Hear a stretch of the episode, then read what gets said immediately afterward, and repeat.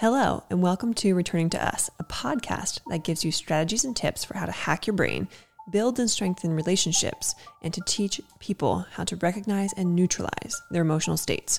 I'll discuss emotional intelligence and regulation, how food and exercise impact the body and brain, and share lessons from my own lived experiences.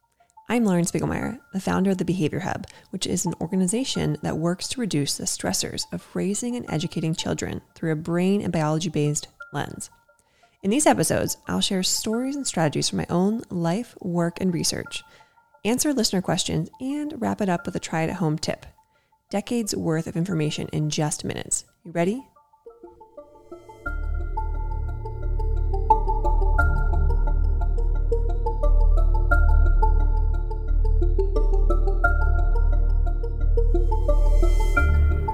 This week, we're talking about the Behavior Hub, what it is, why it started, and how we ended up here.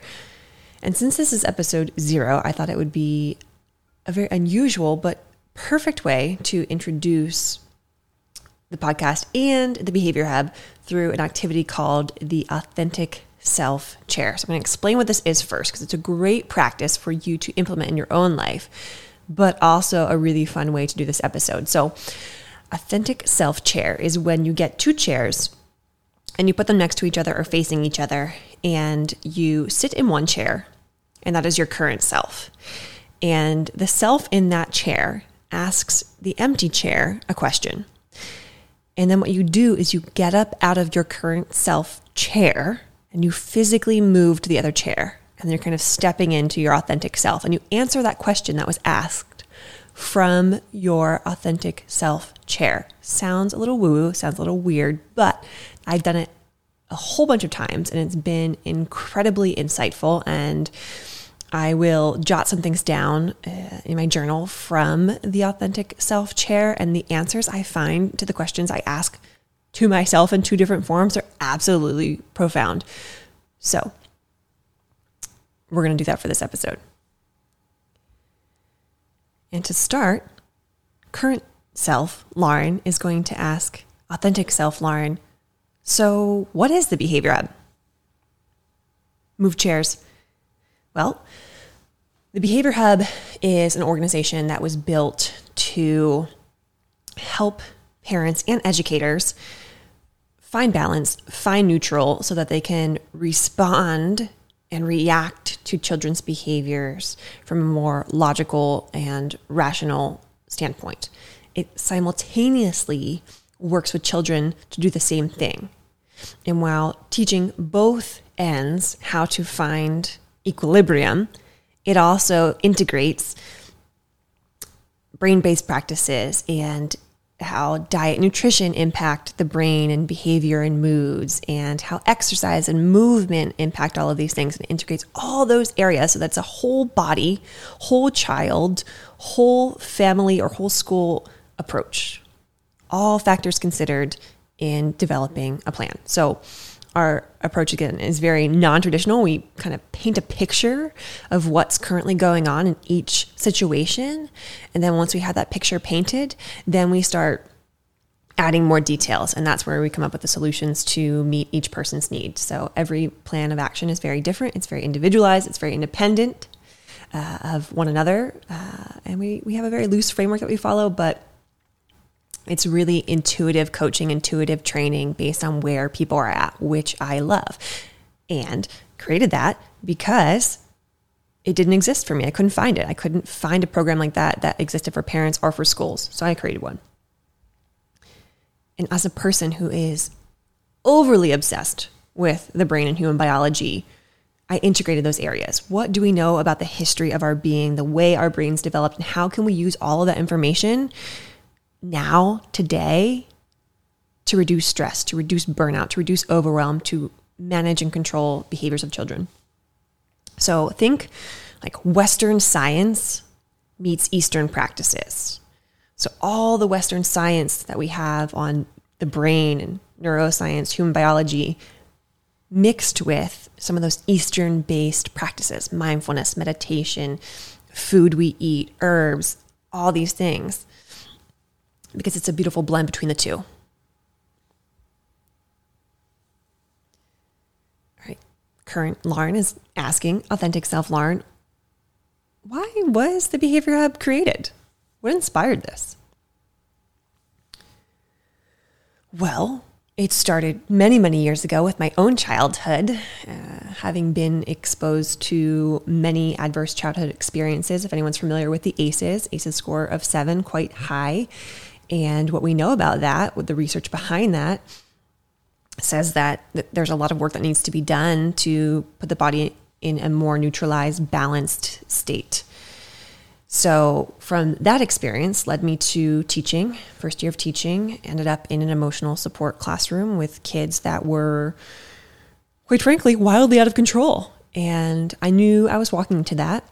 Uh, but at 20 years old, fresh out of college, first job, started the day after I graduated, two days after I graduated, um, wasn't really prepared. But the beauty of that is there are so many lessons to be learned. So, had this really challenging class got really, really curious about why kids behave this way. Why are kids acting like this? Because what I knew intuitively and internally is that that is not natural. It's not a natural response. Kids aren't born that way. So instead of getting frustrated and just responding and reacting, I took a step back and, and questioned what caused this.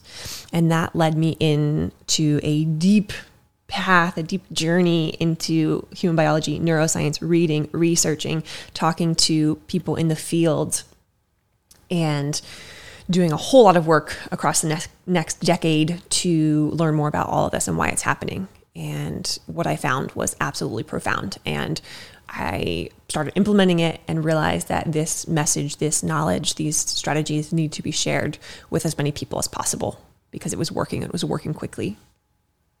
And I think realistically, we're in a society in Western world that moves really fast. We applaud productivity and exhaustion and being busy and overwork and being involved in everything. And because of that, we, we don't teach things, especially in school systems like emotional regulation or emotional intelligence and self awareness and empathy and not a lot of conflict resolution either. And those are all things that we need to be independent and rationally functioning in society. So it's a little bit mind blowing to me that in our homes and how we raise children in the educational setting, we don't teach or embed a lot of those concepts into what we what we're doing every day and that we don't base our raising of children, educating of children on what we know about human biology in the brain.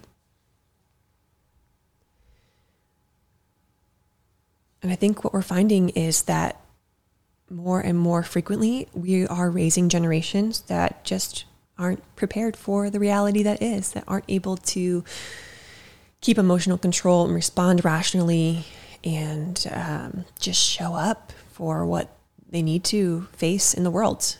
And that's not necessarily their fault. That's a society societal problem as a whole. So that's that's why we were created. That's why I created this organization to address that, to address it from a natural standpoint, to embed all areas of the body and well-being and brain to be able to function better, show up better, and manage and reduce stress.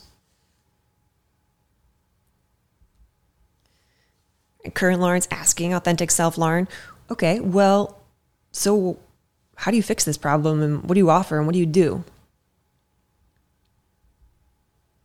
Well, the vision was to take this knowledge that I had gained over the last 10 years, the last decade, now even longer, and spread it across the world as quickly as possible. So, how does one get information out quickly? As one person, you can't be everywhere at once. So I quickly realized this had to be taken online. This information had to be put in a, a, place where people could access it digitally. So that led to some interactive online workshops, coaching, professional development. It also led to the development of, of online courses, interactive online courses with coaching support. And because of that, people can now access the information at any time of the day and can get help when they need it and how they need it. So, topics range from things like communicating with kids uh, to disarm them, to disarm their stress response system, ways to give kids back control, how to design spaces, classrooms, homes, rooms to reduce stress and overwhelm, to reduce the sensory input how to solve problems and reduce conflict. And we also have a whole component on trauma, stress, and the brain for both children and then also for adults, because a lot of, of educators, especially, are experiencing secondary trauma. And that led me to the most recent development of an, an adult stress management and burnout course. How do we manage our own stress level so that we can show up for our children, but also for ourselves and for the people around us? And the hope from all of this is that our online presence and showing up for people would develop into a hub, hence the behavior hub, where people from all walks of life across the entire world with different experiences, different stories, different problems would come together and connect and share knowledge with one another. Which is where where our core values our organization came from. They're based out of my own core values from my life, uh, but we lean into those every day, and everything we do and every decision we make is based on those, and everything we create is based on those. So communication, connection, collaboration, empathy, and growth. That's what we want for the world. That's what we want for our children and the people working with those children and raising them. I mean, can you imagine what it would be like if we all responded to events, happenings, stressful situations with a conscious mind from a place of compassion and rationality? Well, that's the plan. We're going to get everyone there by returning us to our primordial practices in human biology by returning us to us. And that brings us to where we are today, to where I am today, sitting here with you, recording this podcast and choosing this this avenue, this platform because it's in alignment with our core values.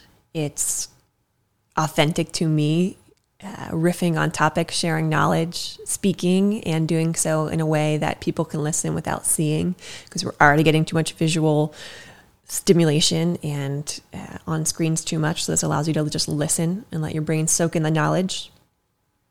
And it's free information that anybody in the world can access. So it seems like a beautiful option. And I hope you stick around for future episodes where we dig deep into all things brain, behavior, stress, trauma, nutrition, exercise, all this amazing stuff about returning our bodies to our neutralized homeostasis, equalized state. All right, so now that you know who the Behavior Hub is, what we do, why we're created, and all those things, let's talk about your needs. So today's listener question comes from State College, Pennsylvania. And the question is how can we give children more control but still get what we need? A couple options here. An easy one, one that's probably not going to shock you, is giving them choices. But I'm going to ask you to rethink this strategy or think about it in a new way with a new lens. A lot of times when we offer choices, we offer a choice that is fair to the child, and then we offer a choice that is fair to us, or two choices that are fair to us, or even a choice and a threat. So I'm going to ask you to rethink that and make sure that your choices, both options, are fair and motivating to the child. And think about the, way in which you can offer choices for when to do something, for how to do something, for where to do something. Get creative in offering those choices. And by offering those choices and offering two neutral, fair, motivating choices, it gives the child some sense of control. And they're not focused on not doing what you're asking and maintaining and keeping control, but they're more focused on making a choice. Another thing you can use is offering a job or a task or responsibility. And that again gives a child a sense of control. If you can offer something or create something for them to do that is motivating for them, that's fun, that they can do independently, then again, they're focused on doing that task and they're building their self esteem and they're getting that dopamine release because they're excited to do it and they're not focused on not doing the thing. So let me give you an example of that one. Let's say you are a primary school teacher. A big transition that seems to be a problem for people, educators in particular, is transition from outside to inside. Kids don't want to come back inside, of course not. They want to be outside, running around, playing on the playground, interacting with their friends, freedom that they don't often get. So we're we're taking away their control by asking them to transition inside. So let's say you have a child, one in particular, or maybe a couple, that don't want to make that transition or make that transition really difficult or refuse to make the transition. So, what you can do is you can give them a job, um, make up a job. Let's say uh, I ask the class to line up in a freeze position, like a freeze dance position. This child's job, and I give this child the, the job before we go outside to recess or before uh, I initiate the lineup this child's job is the freeze finder. So he has a special spot in the beginning of the line or off to the side of the line, and he's scanning the line once everyone's lined up to find the best freeze position. And then we transition inside. And as soon as we get inside, I check in with him or her and ask them who, who had the best freeze position. And then when he, he or she gives me the name, I go praise that child. We praise it as a, we praise the child as a class. But something like that is highly motivating to a child that they can do independently, that gives them the desire to make the transition because of the control they have over that transition. And, and you can modify that and alter it to use in a home setting. Obviously, you may not have the transition from outside to inside, or you may, but there are other transitions that kids may not make. What can make that more fun? What job or task can you give them to make it more fun? You can make silly, humorous things up, like freeze finders is a silly thing that is made up on the spot. And the last one is just adding humor. It gets kids to go from their emotional brain, from acting impulsively and irrationally, irrationally into their thinking brain and thinking clearly and being res- responsible and respectful. So humor can be added in a lot of different ways. You can make objects talk. You can use funny voices. You can make silly body movements. You can dance. All of those things and many more can be used to add humor to a moment. It's hard to do when you're stressed out. It's hard to be funny and silly when kids aren't listening. Uh, but if you can find a way to do it or practice it, uh, rehearse it in advance, because we know that these things keep happening, these scenarios typically keep reoccurring. Show up with humor, and not only are you going to flip that situation and change the energy of the child, but you're also going to change your own energy and you're going to feel a lot better yourself. So, choices, jobs, tasks, responsibility, humor, ways to give kids back control. All right, so to wrap up today, I'm going to share a try it at home tip. It's called alternate nostril breathing. So, with alternate nostril breathing, it really focuses on slowing down your breathing, being more mindful, and helps to reduce stress and anxiety and kind of put your nervous system back into an equal state. So, you're going to take your finger, you're going to close off one side of your nose, and then you're going to breathe in through your opposite side of your nose. Breathe in, hold it, take your hand, switch nostrils, and then breathe out. Now breathe in through the side, hold it, switch nostrils, breathe out. So all you're doing is you're using your finger to close off one nostril and breathe in and out and alternate between sides. It brings you back to neutral right away.